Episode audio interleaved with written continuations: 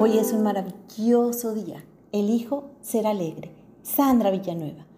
Durante nuestro día a día vamos experimentando diferentes sensaciones, emociones y sentimientos, dependiendo del estímulo al cual se responda. Se pueden experimentar alegrías de manera más intensa o menos intensa, más controlables o menos controlables. Y dependiendo de ello, de la personalidad, se manifiesta de un modo diferente en cada persona y cada situación.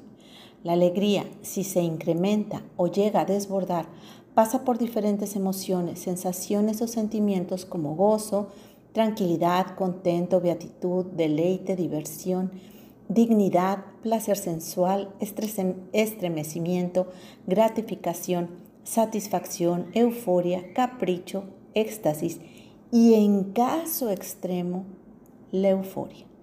Los estados de euforia incontrolable y persistente no se les considera alegría, sino un síntoma de una manía o hipermanía. Cabe a bien mencionar la diferencia entre alegría y felicidad.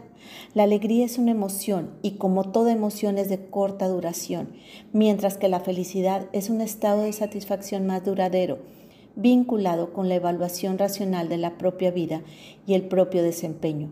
Es una forma o estilo de vida, es la forma en, que, en cómo se elige vivir y experimentar las experiencias, dando un sentido y un para qué de nuestros acontecimientos. La felicidad está lejos de asociarse con el placer, que usualmente se describe como una sensación física de bienestar transitorio, sobre todo en el placer sexual. Como he mencionado, se trata de una emoción agradable, positiva, y se produce como una respuesta a un suceso que percibimos como positivo. Es decir, se trata de una o la única emoción básica placentera. Según el diccionario de la Real Academia de la Lengua Española, es el sentimiento grato que se expresa mediante signos exteriores. Algunos sinónimos para la palabra alegría son contento, diversión, entretenimiento, risa, satisfacción, gozo, regodeo, animación, entusiasmo, alborozo, etc. La alegría es una emoción que todo el mundo conoce y se reconoce en todos los seres humanos de igual manera. Podría decir que todos la hemos experimentado por lo menos alguna vez en la vida. A pesar de que todos conocemos la alegría, quizá pocos conocen cuáles son los verdaderos beneficios, sus diferentes tipos o cómo se puede entrenar. Te lo comparto a continuación. Existen diferentes tipos de alegría y no todas ellas son positivas. La primera, alegría verdadera, la que se genera de forma natural y espontánea en la persona después de un acontecimiento placentero. Dos, alegría hilarante. Se trata del tipo de alegría que se experimenta cuando nos cuentan un chiste. Es la respuesta a situaciones espontáneas que nos resultan graciosas. Tercera, alegría simulada se muestra de manera intencionada, sin que nada la genere.